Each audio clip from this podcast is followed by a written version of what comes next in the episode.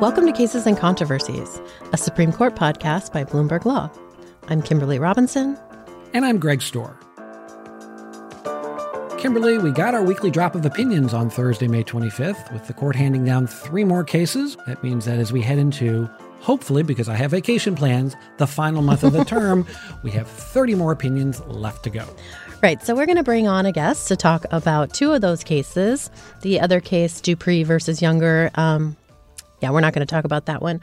Uh, but in reading from her majority opinion from the bench in the case, Justice Amy Coney Barrett said that the case was of interest to, quote, litigants, lawyers, and law professors.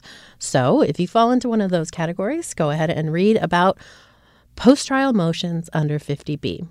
Uh, have fun. Isn't that actually a, a, big percentage of our audience, Kimberly? so go ahead and read about uh, post trial motions under 50B. Okay. All right. Happy, Greg? Yeah, thank you. All right. Uh, before we get to our guests, though, uh, Justice Kagan presented an award to Chief Justice Roberts on Tuesday. And in accepting the award, he talked a little bit, sort of, about ethics. Greg? Yeah, it was it was at the very end of his remarks. Um, you know, it was mostly about you know she said a lot of very nice things about him. Mentioned uh, along the way that they of course disagree on some very very big issues, and then there was a lot of talk about Judge Friendly, for whom the, the award he received was named, and, and John Roberts clerk for him, and and uh, you know what he learned from Judge Friendly. And at the very end, the tail end, the Chief Justice uh, tacked on a few comments. And on a final issue of concern inside the court, where he said, I want to assure people I am committed to make certain that we as a court adhere to the highest standards of conduct. And he said, We are continuing to look at things we can do practically to that effect. And I am confident there are ways to do that that are consistent with our status as an independent branch of government under the Constitution's separation of powers. Thank you very much for the Henry Friendly Medal. Uh, so, you, you know, to some degree, he repeated the sorts of things that were in that statement of ethics the court put out a few weeks ago. Uh, it is the first time we have heard him say out loud that there are ethical issues that the court is is grappling with. At least the first time we've heard him say that in recent months. But I would say Kimberly, uh, you know, kind of a minimalist statement. He didn't spend a whole lot of time saying, you know, we we recognize that there are, are legitimate issues that other people are concerned about. So you don't think that people will be assured by this by this statement?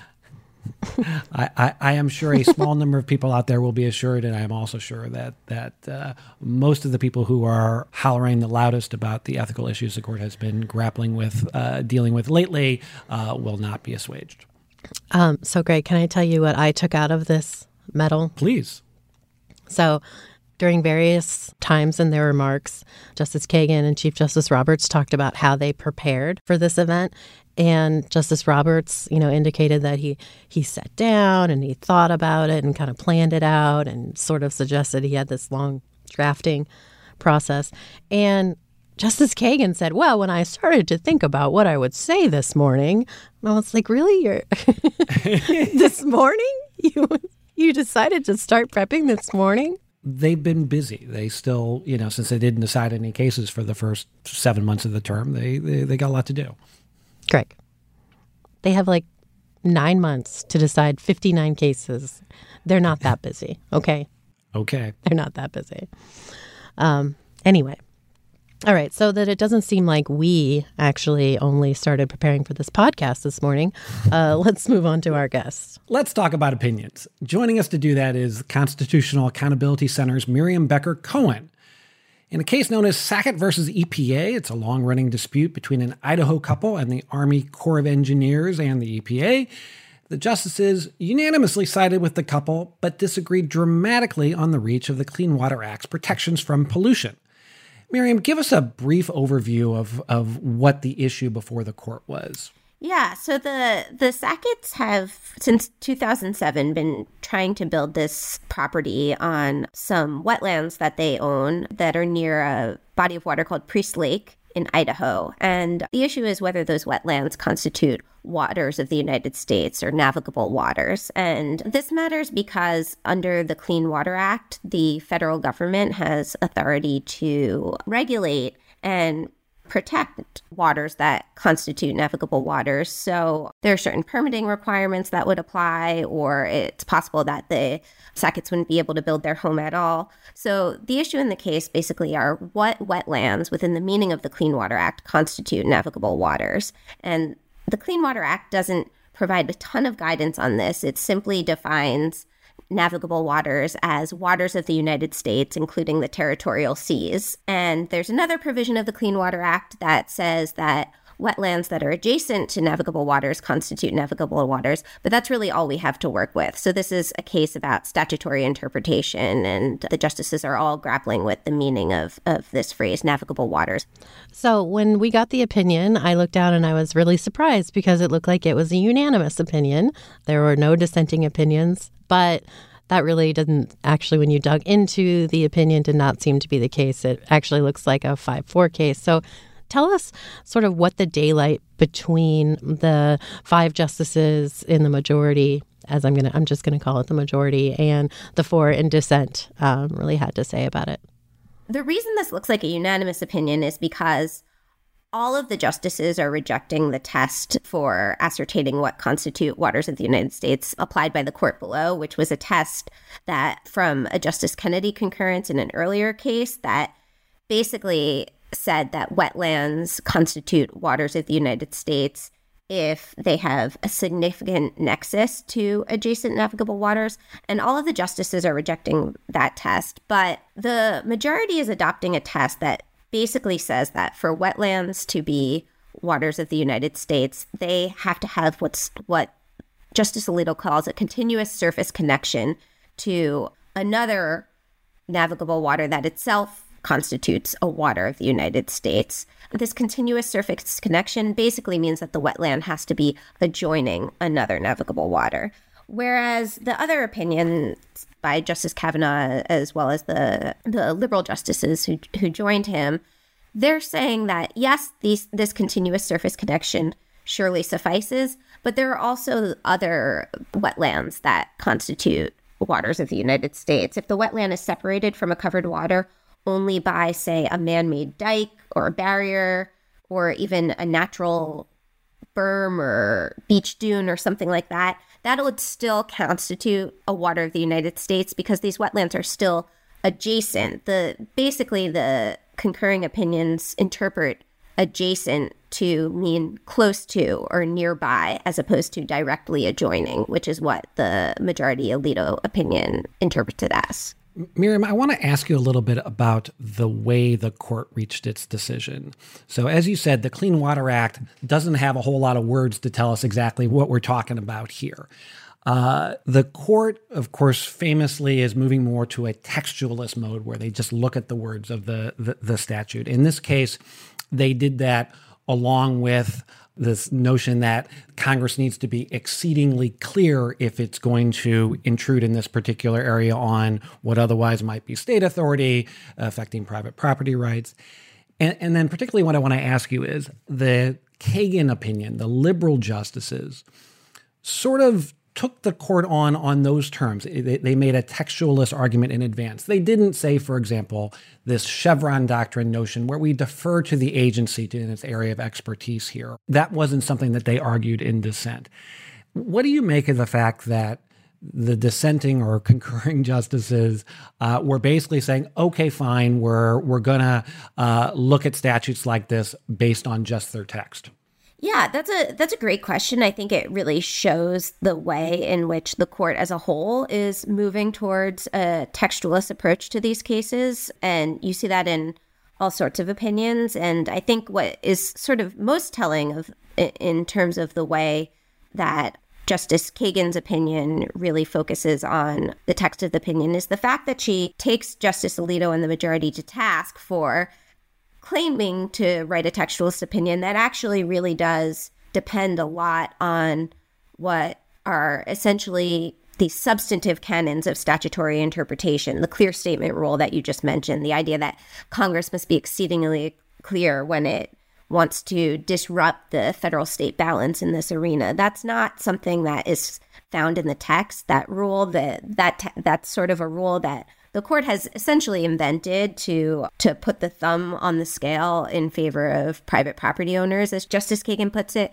The majority also relies on this vagueness concern that because violations of the Clean Water Act can come with criminal penalties, there's a need for excessive clarity in the way the the act conveys the meaning of what wetlands are covered by the act. And again, this is not a, a textual interpretation. So th- this is kind of a, an interesting case, but not the first one in which the more liberal justices are actually pointing to the more conservative justices and saying, you claim to be doing textualism here, but that's not really what you're doing. Here's what the textualist approach is, and if if you were true to the text, this is this is the result you would reach. Yeah, Greg and I were discussing um, this case in preparation for the podcast, and you know, you mentioned that there were other cases. What really sticks out to me is uh, the the case not too long ago, which said that LGBTQ workers were protected by federal civil rights laws. And, you know, it's interesting to me that all of these opinions, you know, concurring and dissenting opinions are all textual, and textualism is supposed to get us to like the right decision. And yet we have here two opinions that are saying, like, the statute clearly says this. So I wonder long term effects, what that means for textualism, if you have any thoughts on that. I think textualism is here to stay. You know, you see all the justices embracing text and history in, in these decisions, and it's just a question of how they're applying it. I was thinking a little bit about the case West Virginia versus EPA that Justice Kagan brings up in her concurring opinion. And that case involved an interpretation of the Clean Air Act, and the conservative majority of the court construed a provision of that act pretty narrowly, invoking what's known as the major questions doctrine, which is another one of these sort of clear statement rules that says that in issues of great importance, essentially, Congress has to be exceedingly clear. And the dissenting liberal justices in that case, again, took the majority to task for purporting to engage in textualism when in fact they were relying on this substantive canon that allowed them to contort the text in a way that, in Justice Kagan's view, in, in the liberal justices' view, sort of allowed them to reach their desired policy outcome. So I think I the the pushback that we're seeing from the more liberal justices is not a pushback to textualism so much as a pushback to textualism that's done in a dishonest fashion. I know you're interested in the case. The brief you filed focused more on kind of methodology and and the legal question, but I am curious that your your thoughts on the practical implications of this ruling. What do you uh, what do you think about that? This ruling has major practical implications. Um, I've seen folks saying that almost 90 million acres of formerly protected wetlands are now deeply threatened. And the fact is that this is a bit of an upheaval. The federal government has been regulating these types of lands for years. The the Clean Water Act was enacted in 1972, so this is nothing new. And now it's really going to be up to states in in many ways to protect their waters that are no longer and and the wetlands that are no longer covered by the Clean Water Act. And I think you're going to see in some states a real hesitancy to do that, which you know, a part of why the federal government has been empowered to protect these wetlands and these waters is because they serve an important filtering function for larger bodies of water and pollution of wetlands can impact downstream larger bodies of water in, in significant ways. So there there's definitely cause for concern there, but I think people who care about clean water are going to have to lobby their state governments and ask the federal government what it can do, even even despite this interpretation. So, returning the issue back to the states, um, I've heard that somewhere. uh, so let's move on to Tyler versus Hennepin County. This was a unanimous takings case. This one was like for real unanimous. Yes. um, we did a deep dive episode on this, so listeners can go listen to that if they want a little bit more detail. But could you just give us a brief overview of what's happening in this case? Sure. So, in this case, Geraldine Tyler, a 94 year old woman, she lives in this condominium for several years and then she moves to a new place and she stops paying property taxes on on the condominium. And so she ends up racking up $15,000 worth of property tax debt and fees and penalties. And under Minnesota law, the county, Hennepin County, takes absolute title to her property after a certain period of time passes. And after they do that, they sell her property for $40,000.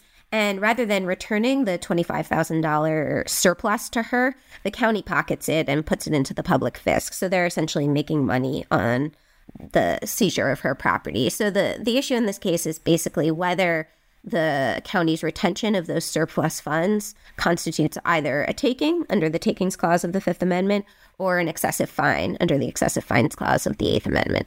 Were you surprised at all at how how quickly and easily the court handled this case? I mean, the argument on the other side included you know, the the county saying, "Look, we you know gave this this taxpayer you know twelve thousand notices, and uh, she had all manner of ability to come in and." Uh, make some arrangements to, to pay taxes, and she just ignored it. And we need this sort of thing as sort of the the stick to encourage taxpayers to actually do what they're supposed to do. But apparently, the court heard arguments on April 26th, decided the case on May 25th, less than a month to, to deal with those issues. Yeah, I saw someone on Twitter called this one of those "come on, man" cases, which I thought was was funny. You know, I wasn't all that surprised by how quickly this case was decided. I think the takings clause issue was fairly straightforward.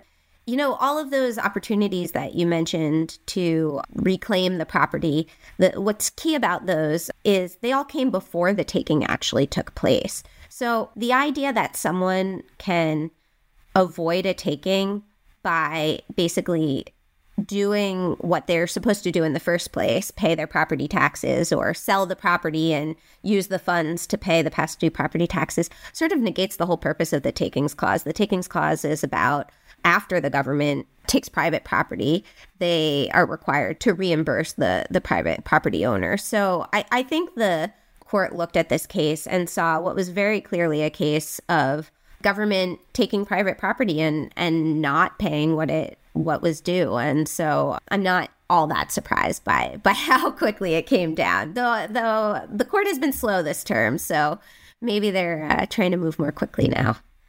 Miriam, I want to step back just a little bit and talk about originalism and constitutional interpretation. We talked earlier about textualism, and you, you said that textualism is probably here to stay originalism is this this idea that really started with what we think of as the conservative wing of the court and conservative academics saying we need to interpret the Constitution according to its original words. Is that also something you think is here to stay? Is that a, a mode of interpreting the Constitution that we just have to all accept and deal with? You know, I think originalism means different things to different people. At the Constitutional Accountability Center, we see originalism as interpreting the whole Constitution as it was amended over time as an inherently progressive document. And I think true originalism, as we've argued in a number of the briefs we filed really does frequently lead to progressive outcomes. And you've definitely seen some of the liberal justices leaning into that as well. In one of the first arguments of the term, Justice Jackson dug deep into the 14th Amendment history to help explain why Voting Rights Act remedies don't have to be race neutral. So, particularly where we have this conservative supermajority on the court that claims to be originalist. I think originalist arguments carry significant weight with this court. So it's important for groups like the Constitutional Accountability Center and, and other progressive groups to be making these arguments and not ceding the ground of the Constitution and history to just the conservative wings.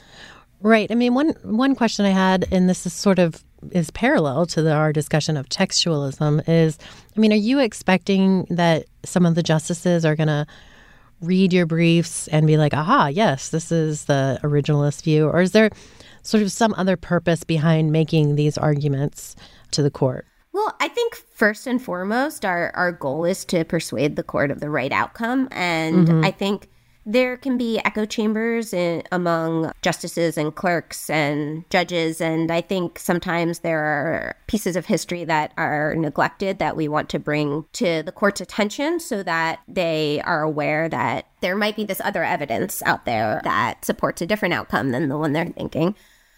I think if all else fails, you know, if, if our arguments can't persuade the court, we're hopeful that putting them out there will at least demonstrate to people that history is important and history can be a tool used by progressive and liberal organizations just as much as it can be a tool used by conservative and right leaning organizations. So I think, uh, yeah, our, our goal is to get that history out there and make clear that it can lead to progressive outcomes if it's used properly.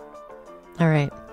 Well, Miriam, thank you so much for chatting with us about these cases. Um, it was great to have you on, and we have 30 more opinions to go. So, uh, you know, good luck. Buckle up. yes. thank you so much for having me. All right, Greg. So, as I mentioned, we have opinions, more opinions coming on Thursday. We do. And now that the Clean Water Act case has been decided, the oldest outstanding case and the only one from the October sitting is that big Voting Rights Act case out of Alabama. It has to do with redistricting and the extent to which, when map makers draw districts, they have a duty to create majority black or majority Hispanic districts. All right, well, we'll see if we get that one on Thursday in our March Towards Zero opinions. Until then, you can follow along with all the latest Supreme Court news at news.bloomberglaw.com. I felt like I was in jail every day. When I was going to work, I'm like, I got to get out of here. My executive order calls on the FTC to ban or limit non compete agreements. Let workers choose who they want to work for.